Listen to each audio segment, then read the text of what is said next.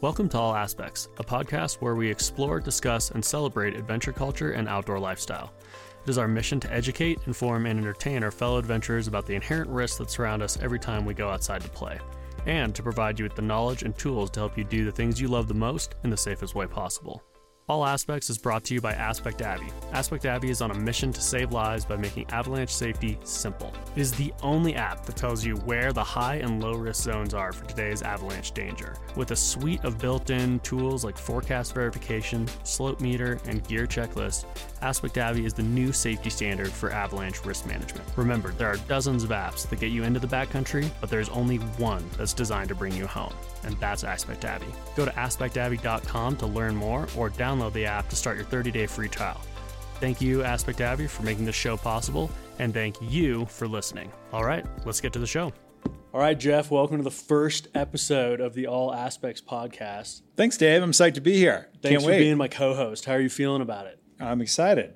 I am excited to talk about all things avalanche and snow related. That's kind of what gets me excited. Heck yeah, that's Yep. that's how I'm feeling about it too. Well, in light of Colorado's this like this winter that we're having already, Yeah, and it's not just Colorado; it's the whole Western U.S. It's That's true. remarkable. and we're already having like what hundreds of at reported avalanches in December Yeah, in Colorado, and then like beyond, probably closer to a thousand. yeah. The season's starting with a bang. Like, yeah, a lot of high going danger hard. and a lot of considerable days. Yeah, a lot of near misses. what was the last? I mean, did we get into high danger right off the bat in December last year? You know, I think it came in around Christmas time when we Okay. had the big atmospheric river, as they call it, where the fire hose from Hawaii just started blasting the west. that's, yeah, that's right. Okay, Yeah. so we beat it a little bit this year on Yeah. high danger. This is an exceptional start, and when you have exceptional conditions, we need to act differently than what we usually do. totally okay. So in light of that, Yeah. I figured it could be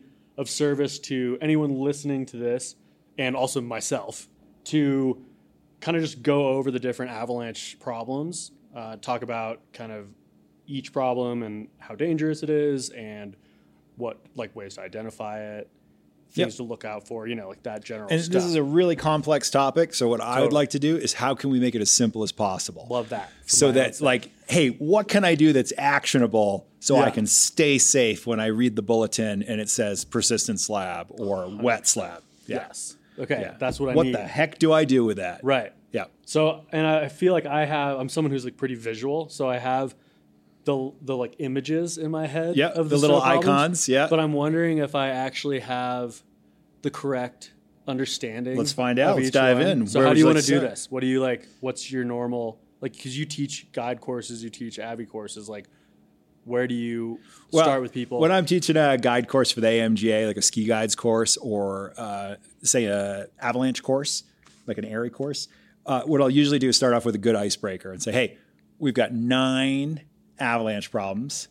Pull one out of the hat, and now the group needs to get to know each other a little bit and organize themselves from least dangerous to most dangerous." okay. and then turn it over to them because there's not really a right or wrong answer. There's some generalizations, but also like what's the spirit animal associated with each avalanche problem? Is this Spirit a is this an angry fox or is this a mountain lion that's stalking? you? So, oh, so like like a danger, s- like how dangerous their yeah, spirit animals. exactly. Okay, so not Yeah. like a dolphin. Yeah, is this a great white shark or, or a dolphin? You know, Okay. like is this playful and friendly avalanche problem that's easier to manage and lower risk? Okay. Or is this the kind of thing that wipes out large groups of people, you know, remotely triggered from the flats? That might be like a mountain lion or a great white shark. The, something the like that. ambush predators. Yeah, of exactly. Yeah, avalanche the world? apex predator that you Gotcha. never see comment. until it's too late. yeah, smack. Yeah. Okay. Okay, I like it. So then, how do you? So, try. How do you? What do you think is the best way to do this then? Well, I'll tell you what, why don't we collaborate on it? Okay. We've got nine of them, and it'll be real tough for me to remember like number seven, eight, nine, that kind of deal. Great. But we'll see how it goes.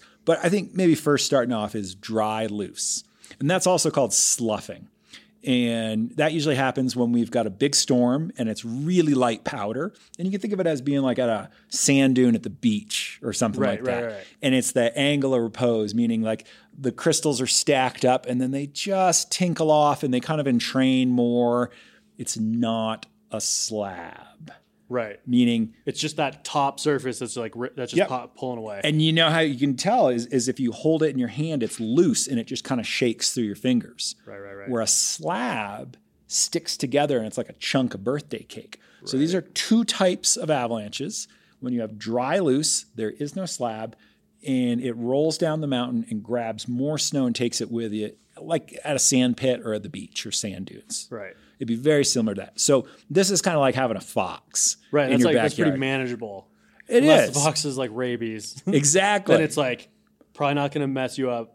Yeah, at and the all. place it could mess you up is if you're in extreme terrain, so that's over 40 degrees. Right. Terrain where you will not stop if you fall, you'll start tomahawking. Start rolling with. Yeah, and this is the kind of stuff you see in ski movies in Alaska Right. where the snow is rolling down and they can get quite large if you're on really big steep faces, but let's be honest, like most of us were not skiing 50 degree spines in Alaska.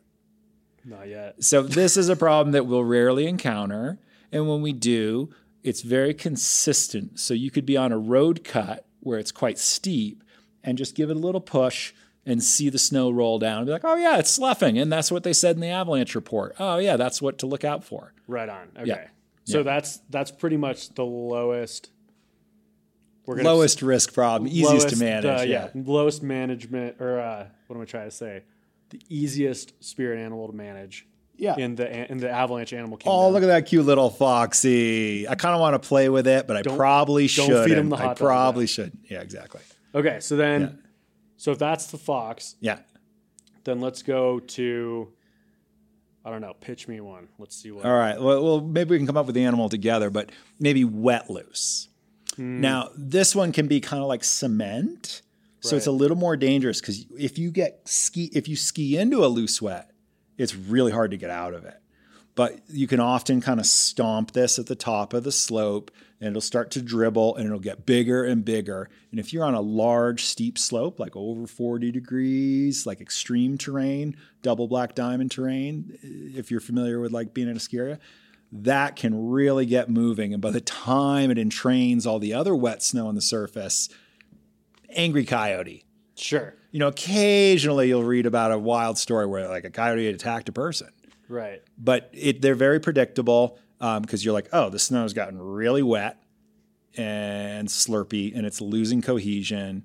And it'll often be on the same slope angle as well, where it'll shed off. So particularly like if you have like a like springtime skiing, we've got crust, like frozen corn snow, and then we get some new snow on top, and it starts to get wet in the sun and getting hot, and then it just can't stick to the crust anymore. It goes and, And cruises that's just literally because the the upper part of the snow is heating up, Yeah, it's the colder- losing strength. and so it's just getting more and more. And if it's sitting on slippery a against itself. crust, it's like a smooth Right. wood floor Right, right, where it's where you can go like skate around in your socks, you know, that kind of deal. okay. There's But- not it's hard for it to stick to it. But the reason it's a coyote is because that's that's one of those snow conditions where, like, it's easy to identify when you're in it, Yeah. but it's also like, hey, a warmer storm's coming through, or something like that. Is that also like an easier? Well, way it to could be a identify? rain event. Anytime you got water moving through the snowpack. Okay, Yeah. So let's say it starts off at cold powder, but it's heating up and the Wa- sun's like coming warm out. three days, Yeah. and then all of a sudden, boom. And then it'll dribble off. Yeah. Okay, gotcha. All right, cool. I like that. Yeah. The uh, here, let me let me throw one over at you. Sure. Ooh, let's do wind slab. Okay. because this one to me f- like i don't actually i'm curious to see what you think the spirit animal of this is because wind slab to me seems like it has to be an animal that you you know is dangerous Okay. but you can see it Yeah. and you generally Yeah. Talk more about that. Why is it that you can see this animal or see wind slabs? well c- okay so basically wind slab is is where you have like a ridge or a peak or whatever and all the winds coming ripping over and that's when you get wind loading Yeah, it's taken from one side and just depositing on the other. dumping Yeah. it all in there Yeah.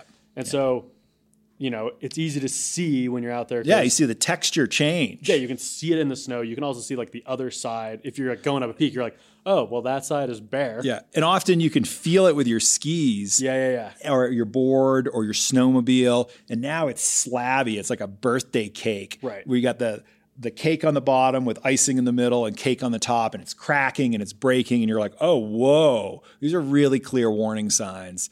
And Yeah. so it's all it's it's not super hidden, right? and even looking at things like the weather, you'll see like, oh, we had winds coming from the west. So, you're it's probably like, loading so on the maybe east. the east side yeah, is exactly. So like what what's the spirit animal in this one? Like like a like a bison. Because you can see it Because coming like a mile th- it's away. okay unless you go mess with it. Yeah, yeah. You know, I like that one. I'll go with bison. Is that cool? Yeah, and here's the tricky thing: like, um, you know, if it's a baby bison, it's pretty small, and you know, it could hurt you. Like but some wind loading yeah, isn't the exactly. same as But if you've got a lot of wind loading, you Yeah. could have very large avalanches. Yeah, for sure. Okay. And then you could have some uh, circumstances where you have wind slab on the top, sitting on top of old, junky, rotten sugar snow, right. the dreaded Hmm. then you- persistent weak layer. Right. So then you get into like the old snow problem with Exactly. And then it's like a herd of bison and you may everyone's see like, it "Just from don't a, even-" yeah, you might see it from a distance and be able to trigger it from a distance and they're stampeding at you and it's quite large. Right. And uh, you know, this is where it gets really complex and a lot of times forecasters will struggle with you know, do we call this a wind slab or do we call it a persistence slab? And usually there's a time component in there. Mm. Sure. But you'll often read in the report, they're like, oh, it's the wind slab is resting on an old snow layer. right. And this is often when you'll get uh, natural triggers from the loading because the wind can load so much faster than snow can fall from the sky. Right. So you could have a three foot wind slab at ridgetop that overwhelms that old snow weak layer, and you get these huge rippers. right, just because it like buckles and then the whole thing goes. You got it. Okay. So so it's the nature doesn't like to get put in boxes. Right. And I wish it course. was simpler. Yeah. Trying to label Mother Nature. Yeah. But if basically if you have wind slabs sitting on a hard surface, it may not be that reactive. It may not crack, it may not break off even on really steep slopes. But if you have wind slab which is hard and dense and thick and you can hold it in your hand easily, you're like, "Oh, this is a slab of birthday cake."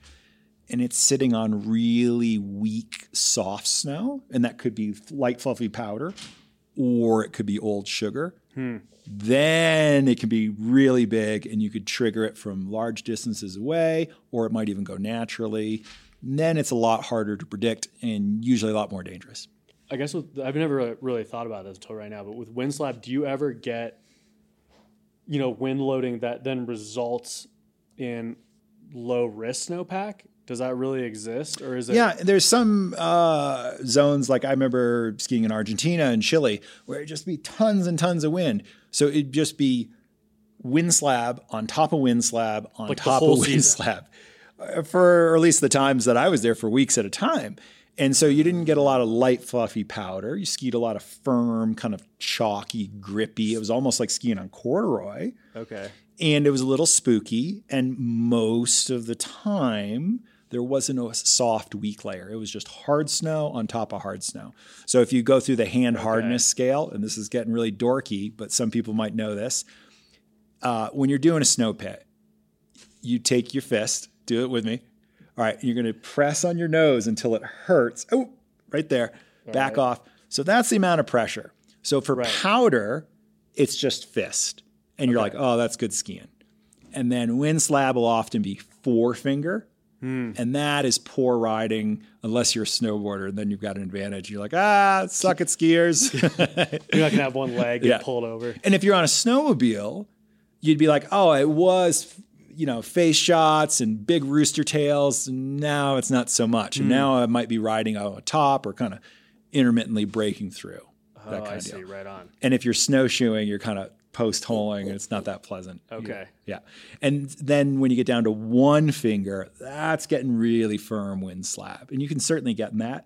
And then the next step down is pencil. That's really firm. And that's almost. I mean, like that's not even gonna be super fun to ride. Nope. Because you're just gonna be crusting around. Yeah.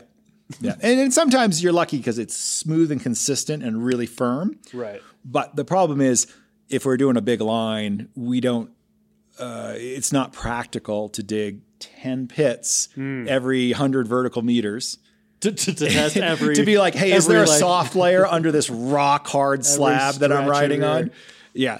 so, you know, it's often um, everything's good until it isn't. Hmm. And so that can, if you have uh, variability over the snowpack over time, over space, rather, spatial variability is kind of a catchy word in the snow business world. That just means the snowpack's different here than it is over there. Sure. And it's always variable. But um, in some snow climates, you can have so much wind consistently that it's just rock hard snow. And the only way that would bite you is if you had this intermittent weak layer, you know, soft.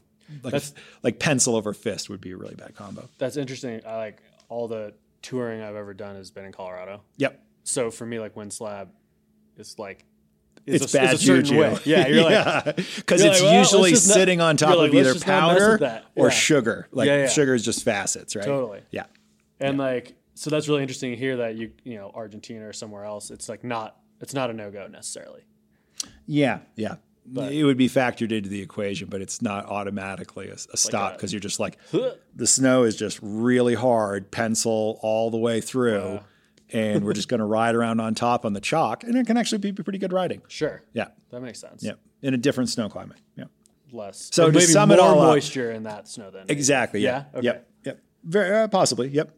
Not always, but yeah, you're closer to the ocean and you get a lot of wind and stuff. Yeah, but um, you know, to sum it up, uh, wind slab is usually easy to spot on the surface. Sure.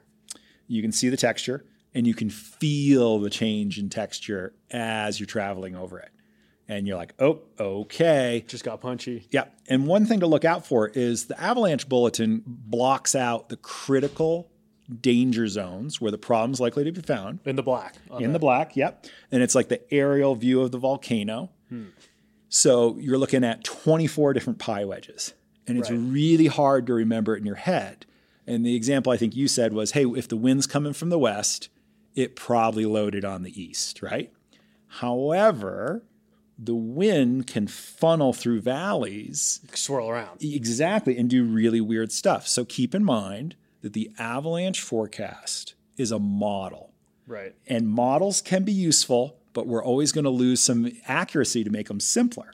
Right. And they can't pick up all these little subtle nuances of the of the snowpack that changes over the terrain. Well, and there can't be a forecaster on every aspect of every like, yeah. Yeah. like that would just be totally. and to be unrealistic. fair, like let's think about it. The weather, you know, we've all been caught out without a raincoat because it said zero percent chance of rain, and a thunderstorm goes off. We're like, what the heck just happened? Yeah. and it's like there's always going to be unpredictability because it's not a nowcast, Hmm. it's a forecast. And so if the weather forecast is off, that's a huge red flag for us to be like, hey, there's a good chance this avalanche forecast could be off too. And the forecasting has gotten so much better in the last couple decades. However, it will never be perfect. So, we as backcountry riders, whether we're fat biker or snowmobiler or boarder, you know, we need to be active participants in testing the avalanche forecast every day we're out there. Right. Don't take don't take the word for it. Yeah. Like it's really good, but we still need we're still the ones on that slope. Yeah. And uh, keep in mind, one of the one of Europe's leading avalanche forecast centers that has an incredible amount of data points and a huge amount of funding, they're saying they're wrong about 20% of the time. And they're not holding keggers and raffles and bake sales to fund their avalanche center. Like in Switzerland or something. we'll just say it's in Europe. Okay. Central Europe in the Alps. Yeah, we'll let it ride at that. what- so, so keep in mind that we need to be active in testing the hypothesis, testing the mental model of the avalanche forecaster, and saying, "Oh, hey, the winds came from the west. We can expect the east slopes to be loaded up with wind slab. However." Don't be shocked on southeast or northwest if we find wind slab because the way it funnels through the terrain. Give it some birth. Yeah. And and be ready to make our observations. Yeah, I think I like that. Yeah. And then, you know, this is a shameless product plug for the app for Aspect Avi, but you know, that verify the forecast comes up and you know, hey, are we seeing rapid loading from wind? Are we seeing shooting cracks? These are obvious clues that a layperson can answer. Right. And if it does, it'll update the forecast on your phone and change the map. Instead, if we might have been at low, and so now we have very little red. But we no- got a shooting crack. Yep. And now we doesn't we're feel like so low update the anymore. forecast. We verify the forecast and say, "Oop, hey, we got a shooting crack, sign of instability," and it'll update to considerable because we need to localize the forecast for underfoot for where we are. Right. for the live conditions we're experiencing Right. Because all that matters is like, well, what's going on right here, right We're now. on this face? yeah. Like, oh, well, we're about And to the see it. forecast zone could be very, very large. True. Hmm. And it's a generalized forecast, and we need to localize it for where we are. Right. And I'll do that as a professional five, six times a tour. Just mentally, you'll be like, okay, No, because I've got too much to manage, managing my group of people and the day's objectives. So I rely on the app as a Oh. checklist, just like a pilot. nowadays, I see what you're Yeah, saying. you might gotcha. have a pilot who's Yeah, been flying for two decades, they still go through the checklist Of course. because we need to offload, brain dump, if you will, a lot of that cognitive load because it's too much to carry in my head, even as a professional doing it for a couple decades. Like I rely on those checklists uh, to make sure that I haven't forgotten anything. Yeah, that makes a lot of sense. Uh, It is a lot. To, well, I guess like that's literally why all these systems are in place. Yeah. To make it easier for everybody. How can To we make navigate. it simpler? Yeah. yeah. Well, uh, okay. We like went- Next we went Avalanche deep team. on Winslab. that was good. Do you Yeah. want to take the next one or do you Fire wanna- away. All right. Let me. Uh, we already talked about loose wet, right? Yeah. Okay. You want to Uh, talk about its cousin, wet slab? Yeah. Let's do wet. All right. like that. so wet slabs are notoriously difficult to predict. And the timing is really tough because it's when you have water percolating through the snowpack. Hmm. Okay. And Real quick, what time of year are we seeing this? Like generally in Colorado. okay, well, we're going to talk Or about the is rest of there the a country season? too.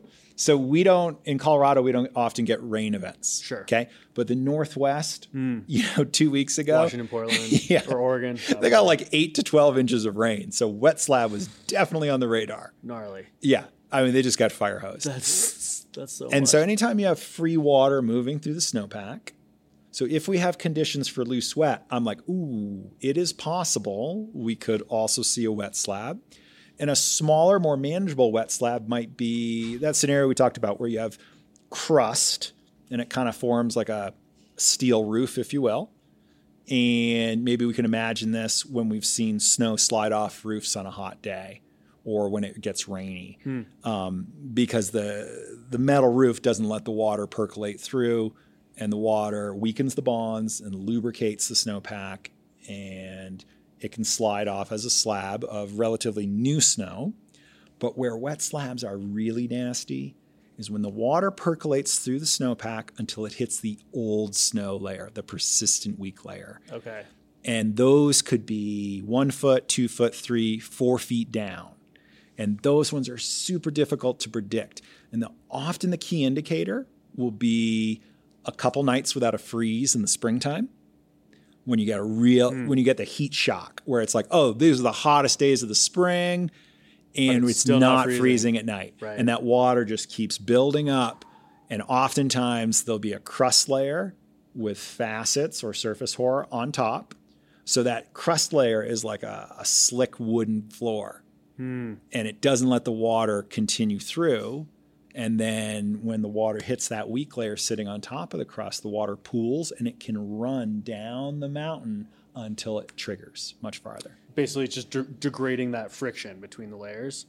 Yeah, Or, it's like- or weakening is the it weight? bonds. What's what are like what's well, you think about like on a, you know, you get a lot of fresh snow on the trees or telephone poles and wires and stuff. And then the sun comes out and it gets hot. And then its clumps all start just starts, falling off. like- Yeah, because they're weakening the bonds that hold it together. gotcha? Okay, Yeah. So if you think of like, um, you know, we're all linked up with our arms, Red Rover, Red Rover, send David over. and then in the heat, like we're in hanging out in the sauna and we're like, our like, bonds are like, oh, we're cooked.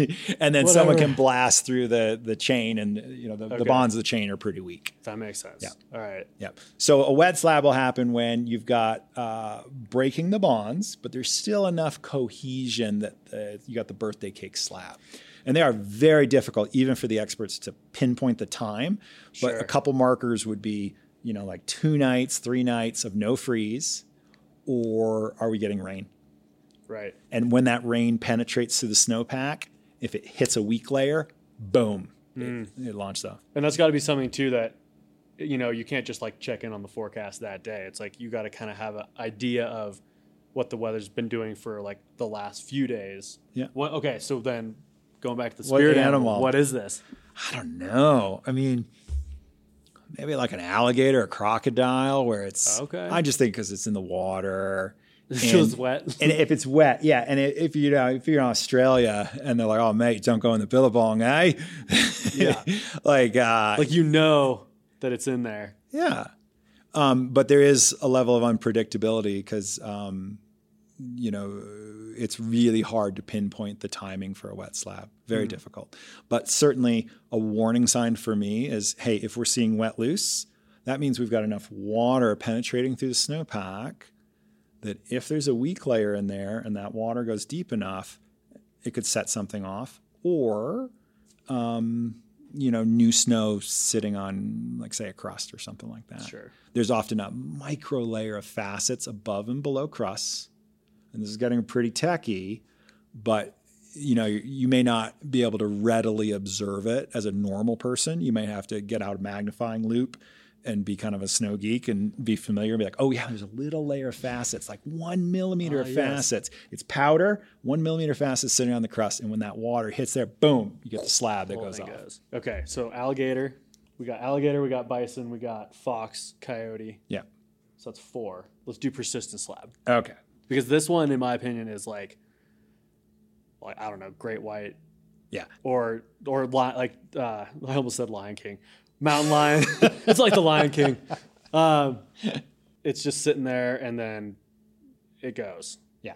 And when you look back and you read every single avalanche fatality in the last 10, 11 years, which we have good records for, you know, 95% of the deaths in Colorado are co- caused by the old snow problem. And that's persistent slab. If you're a snow geek, call it persistent slab or PWL, persistent weak layer. But if you're a normal person, it's just old snow. Well, it's no problem. Yeah. And I can't remember the name, the number off the top of my head, but when you look at like the full data set from the U.S., it, it's like around 75, 80 percent of the deaths are Colorado and so on. So even if you live in a zone like say Tahoe or the Cascades, where you rarely have to wrangle uh, old snow problems, when you do have those exceptional conditions like we've had this year, that's when people often get caught. And so that's why it's such a disproportionately high killer. And it's the same thing in Europe. Like I lived in Chamonix for over 15 years, and those are the conditions that often get people because they're not used to it in that snow climate. Those old snow layers don't usually stick around because they get a lot of rain events that wipe them out, and then the snowpack resets, and then you're good to go. We start. Yeah, and you often get warmer temps and more frequent storms, so you just don't get like as much surface hoar or or sugar, you know, faceting in the snowpack. So that one, I think of that as a mountain lion. Yeah, it's like it, it's like too late once you figure it out, kind of. thing. yeah, often there's no feedback. You don't see the obvious signs of instability, like cracking or wumping. Often, the crack and wump you get is the one that triggers the avalanche. Right. Okay, so then if that's a mountain lion, then what's like a deep persistent slab? Saber-toothed tiger.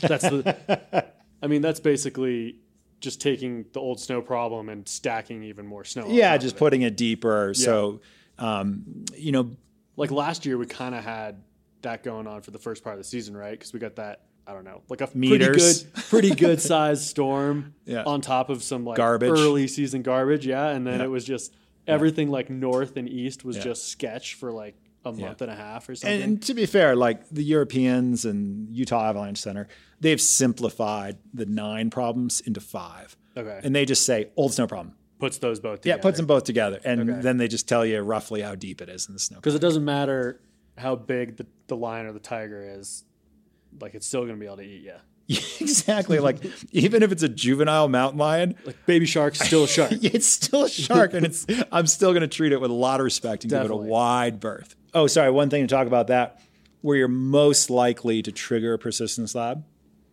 particularly a deep one, is where the slab thins out. Slab isn't the same uniform depth. Sure. And oftentimes you'll see this where there's a lot of wind loading over a sugar layer.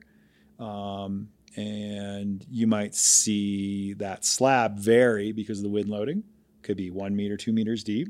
And then it might taper down to a very shallow zone. And that's often near rocks where the snow isn't loaded up, it's more stripped out. And so that would be the place you're likely to trigger it because you can access the weak layer underneath the slab a lot easier. So Gotcha. this could And be so basically, what you're saying is like there's just like this whole built up layer that's Yep. getting thicker and thicker as it goes up, which is obviously creating a lot of pressure downhill. yeah, a lot of load. and yeah. then because you're on the thinner zone, it's obviously easier for you to punch through that, and like Yep. and that's you where can you poke get the weak layer, get the like- collapse. one of the reasons these are so dangerous is because I was like remote triggering this is like so easy to do basically. Yeah. And oftentimes you'll find this under scary moderate conditions where they're like, hey, we haven't seen any natural or human triggered avalanches in a couple days. We're dropping the danger to moderate, but we know the structure is poor. We know we've got an old snow problem covered by a big slab. And if enough people are out there roosting around on snowmobiles or snowshoeing or riding on snowboard, uh, someone is likely to trigger one eventually. Gotcha. Yeah. Yeah, and it's so it's you still want to just be Avoidance. like almost treating it as considerable at that point. Oh yeah, it's like, uh, yeah, it's Well, because that's that's Mm-hmm. nature also doesn't like to be put in buckets. and when we say As it's we've said, moderate, yeah. moderate spans a huge spectrum of, Sure. oh, this could be, um, you know, relatively small avalanches and low likelihood to, hey, um, you know, today's the first day we're coming down from considerable. It's as close to considerable as we're going to get, and we have an old snow problem. And it's really scary because it's hard to predict when it'll be triggered, even by the professionals. Yeah. The the best is like, hey, we're gonna avoid slopes that have the problem. And so that usually means staying on the sunny side of the compass, like south, southwest, west. Um, but oftentimes people will go exactly where the problem is because they're like, oh, that's where the best quality snow is on the shady side. Human's gonna human. humans getting human. Yeah. Okay, so we got like the old snow problem, we'll call it that, is Yeah. is kind of the great white of the mix. Yeah. Is what I'm getting on this one. Yeah. Okay. So then the next one, Let's do storm slab. storm slab. Yeah. Let's go. So storm slabs can- can span a couple different things.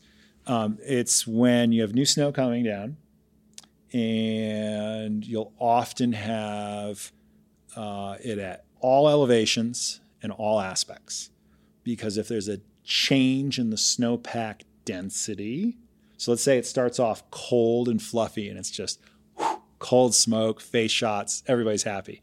But then it gets warmer and wetter. Now it's like snowball packing. Yeah. Okay. So you've got this strong over weak, and you, that might be at all elevations and all aspects. And if you just got, like, say, oh, I don't know, five inches of snow, this can be kind of cool because it'll often be at the same angle, slope, where it's super sensitive. And as you approach the slope, you'll see this zipper line go out and everything will avalanche off. But if it's only a couple inches, you're like, oh, what a cute little coyote. And you're like, that is so cool. And you're seeing it in real time and it's just the surface layer. And Right. you're like, oh, I can sense that the snow is getting a little denser. Maybe I can make snowballs out of it. Um, and that can be really cool, but very low risk to us, relatively speaking. But let's imagine that scenario where we've got a meter of snow, and the first foot and a half is cold and fluffy, Mm. and then the top is thick, heavier for a foot and a half. You know, that's a lot of snow moving, and that can be super dangerous. Yeah. Yeah, that's an interesting one because it's not there's there's like a whole spectrum of that exact problem. of Yeah, like, even- hey, this is like It's kind the of same amusing name. and cool Yeah. to check out, or like, oh shit, like This is the Armageddon real Armageddon deal. slab Yeah. going on. Like Yeah. yeah, so Yeah. well that's a tricky one, dude. What's the spirit animal of this? Oh boy, that's a it's What's an something interesting that's one. harmless to to extremely deadly jellyfish? Uh, jellyfish. like a swarm of jellyfish. Yeah, like- if you just have one, it's painful. But if you've got It's like a sea of jellyfish and you're just like swimming through a school of them, is it a Could- school of jellyfish? ah, dude, oh, a herd? A a gaggle? pod. A murder of jellyfish. No, that's crows, dude. I know. But why, why Murder couldn't would it be work well jellyfish? Do you know it's a stripe of tigers, I did not know a that. spot of leopards, or a leap of leopards? The best, my I, I kid you favorite not. one. Look this shit up. my favorite one is a blessing of unicorns. Oh. Like that's a real thing, But we digress. right? Okay, Okay. so maybe jellyfish pod. Yeah. Where if you just have a, you know, if you have a, a couple inches, not many jellyfish, you're like, oh, this is this is a little bit painful. This is avoidable. Yeah, but I can get out of here. Yeah. Whereas if you've got say more than say 30 centimeters, like a foot of snow, then you're like, ooh, this could get serious in a hurry. Gotcha. There's Okay. too many jellyfish for me to manage. Too many jellies, dude. You gotta get out of here. Nice. Uh, maybe maybe a group of jellyfish are called a jar. Jar jelly. Jar jelly. Jar jelly and jam. Yeah. All right. Well then. Okay, dude. I can't even remember all that. I can't remember all the problems we've gone through. Glide crack is next, maybe. Glide crack, and then we have one more, right? We have Cornice. Yeah, cornice. All right. Yeah. Which one do you want to do first? Let's do glide crack. Okay. So Walk me through it. all right. So glide cracks are funny because they it doesn't necessarily mean the snowpack is weak. Often it's the opposite. It's quite strong. But the surface it's on is very slippery. So it could be steep grass or it could be a rock slab. And it'll creep down the mountain slowly, kind of like a glacier. Hmm. And I remember when I was living in Chamonix, I was teaching an avalanche course for the British IFMGA guides, and it was super cold, like below zero in the mornings, and you know maybe got into the teens if. And we'd look across the valley, and that glide crack kept getting bigger and bigger every day over the course. And you could see it yeah, like with your naked eye. It wasn't and like if you were riding along, you would have fallen in the crevasse Okay. two meters deep and hit the grass and been like, what the heck just happened? So with glide cracks, they're actually really easy. You see them, you just avoid them. it's there. Yeah, and nobody really knows when they're going to cut loose.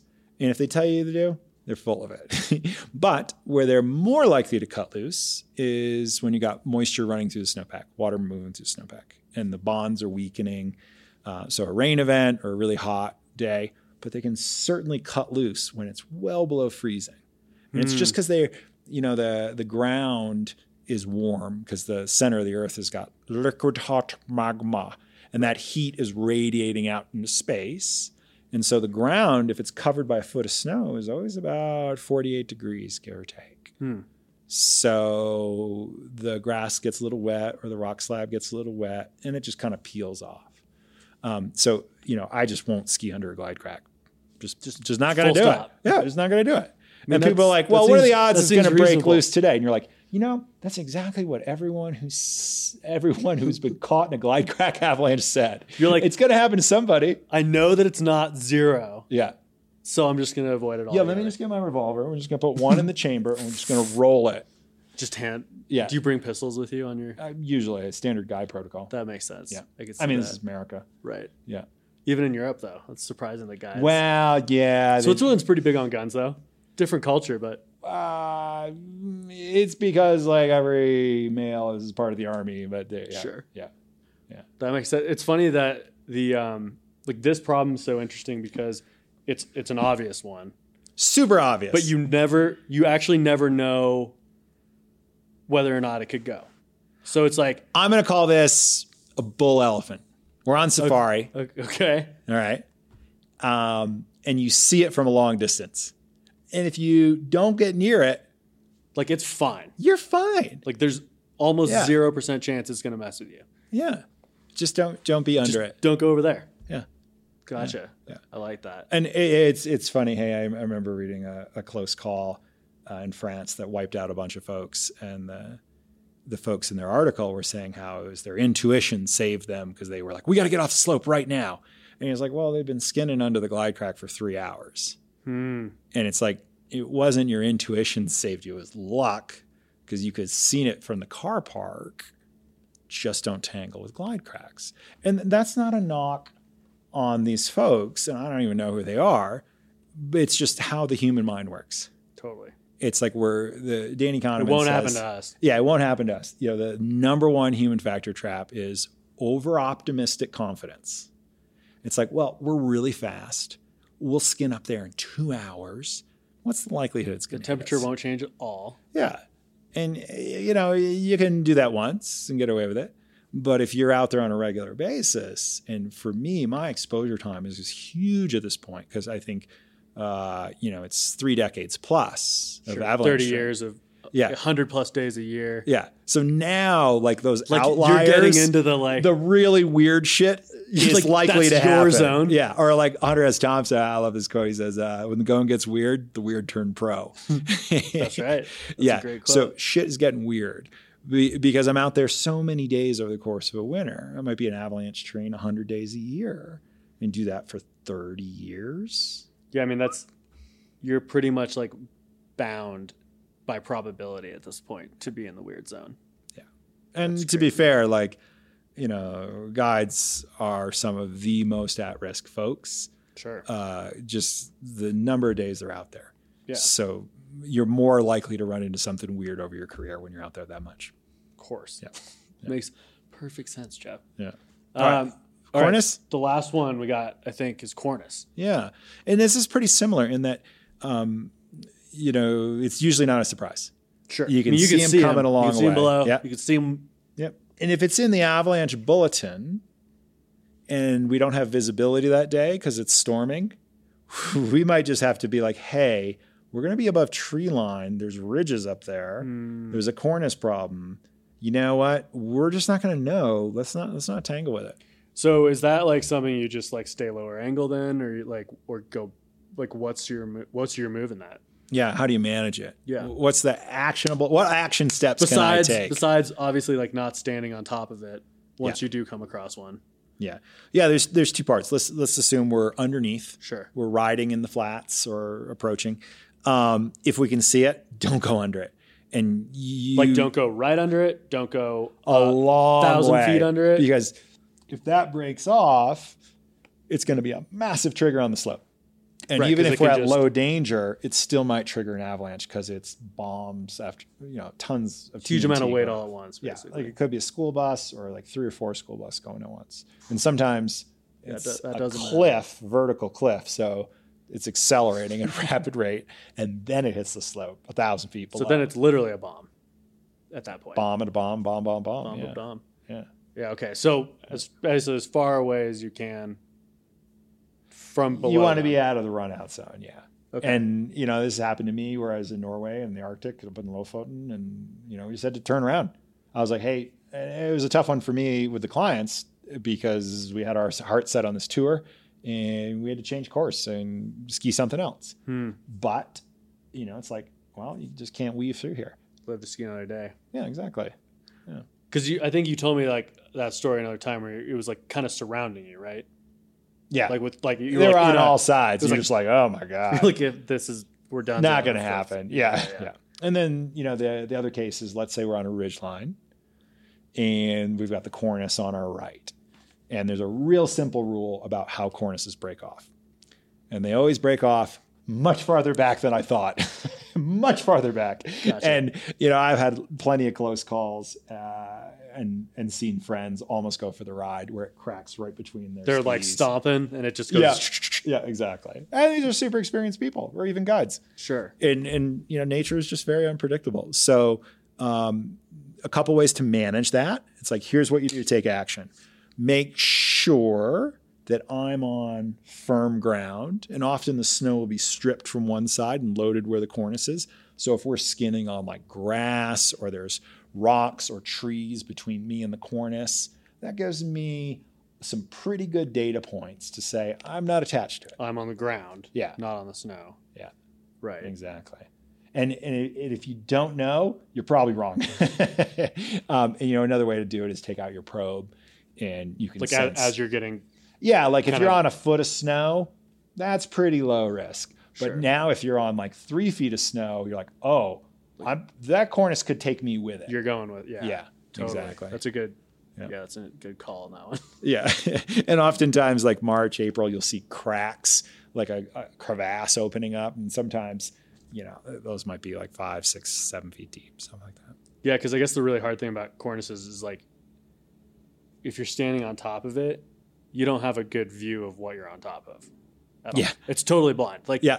you don't know if It's a blind rollover. Yeah. you don't know if you're on the part you know like that's directly ground right under you, So hard to tell. or if you're like literally hovering in the air. yeah. It's a really tricky human factor trap because uh, we're usually overly optimistic in our confidence, and it just doesn't mean the confidence doesn't mean crap, and we just don't know.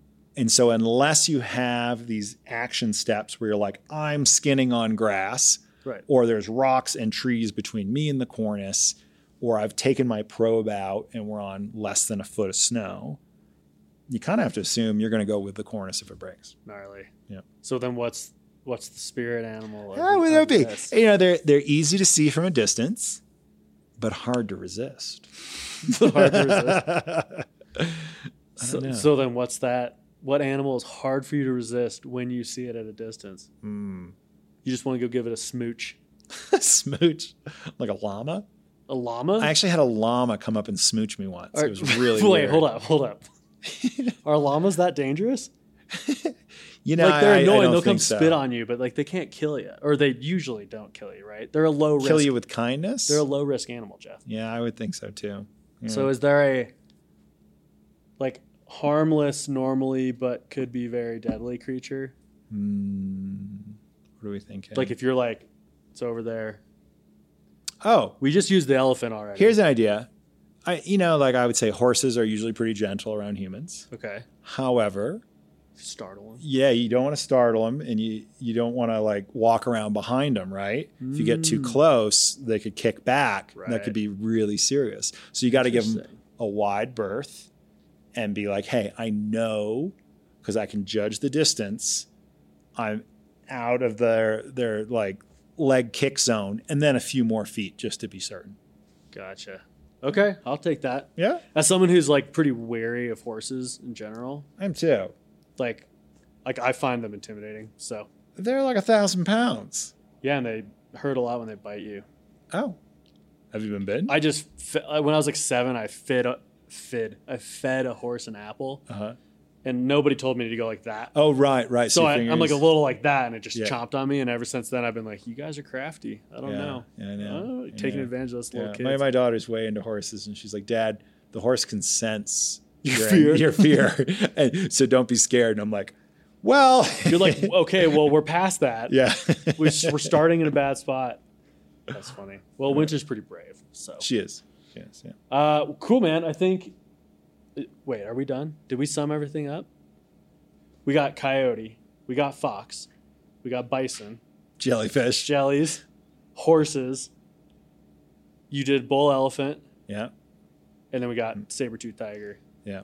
Which I got to say, there's something to it, like the way the Utah Avalanche Center or Europe does it, where they just have five problems. Sure. and so they'll kind of consolidate um, just to keep it simpler because even as a guide like holding that many in my head um, it's pretty tough and Of course. when you're reading the forecast if there's one avalanche problem okay that's a little bit easier to manage but if you have like two or three they'll give you the the map the kind of the model Hmm. of where they expect to find the problems and we need to verify that model Yeah. but that kind of aerial view of the volcano mountain has 24 pie slices. It's a lot of zones. There's a lot of zones. And then if you've got three of those, uh, I was told there'd be no math on this podcast, but I think that's 72. Oh, you're saying you have three problems across Yeah, we might just have- all the zones. Storm slab, persistent Right. slab, and I don't know, pick your choice. Wind Cordas, whatever, Yeah. right? And you're just like, sweet baby Jesus, I can't hold that in my head. Sure. So, you know, I think that's one of the things that I like about using the app when I'm guiding um, is Aspect Avi gears the low risk and high risk zones Hmm. for the worst problems that you could expect to encounter, just like the bulletin. And It's like overbuilt. yeah, it it's very conservative, so it gives me a margin of error. And when I'm guiding, uh, I'm dealing with something as crazy, as unpredictable as the avalanches, and that's six people. Sure.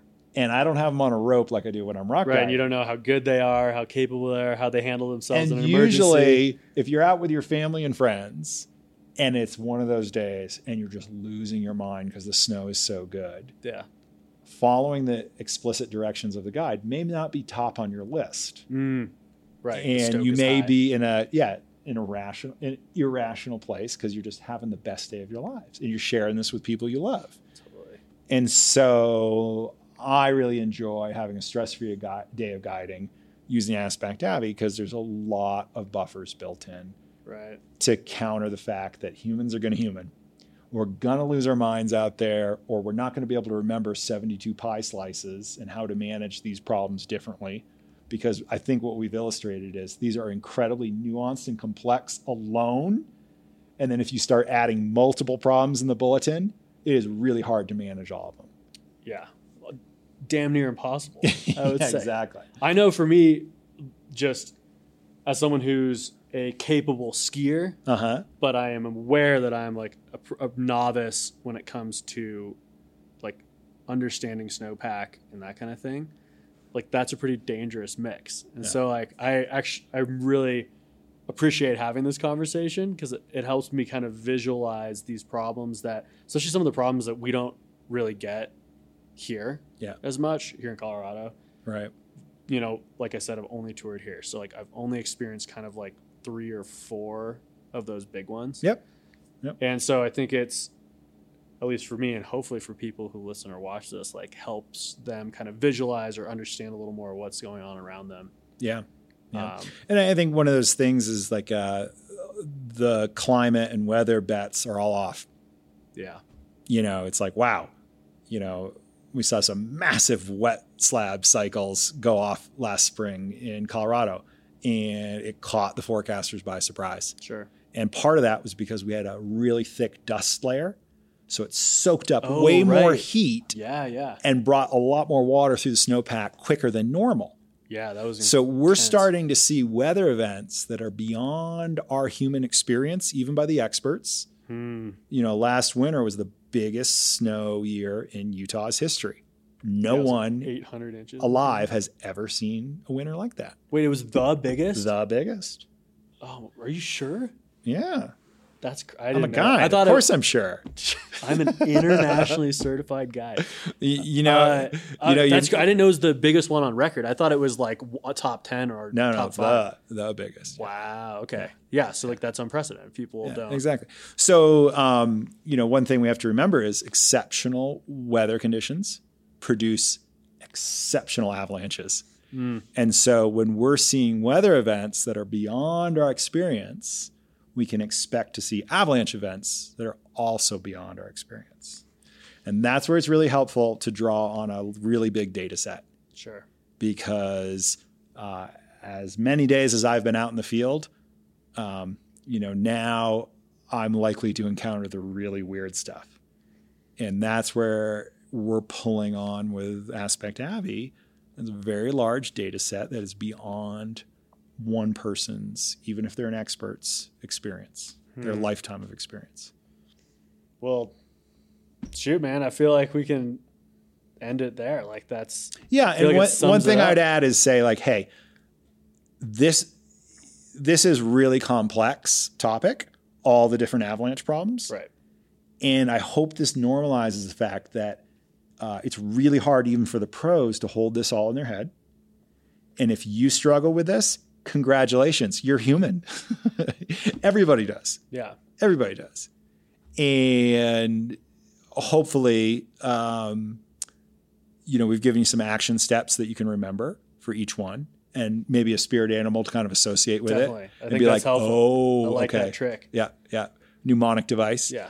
but also keep in mind that um, because it is so complex um, the app is there to support you Nice. and do the heavy lifting for you so that you can focus on managing the terrain and your team through the terrain Nice.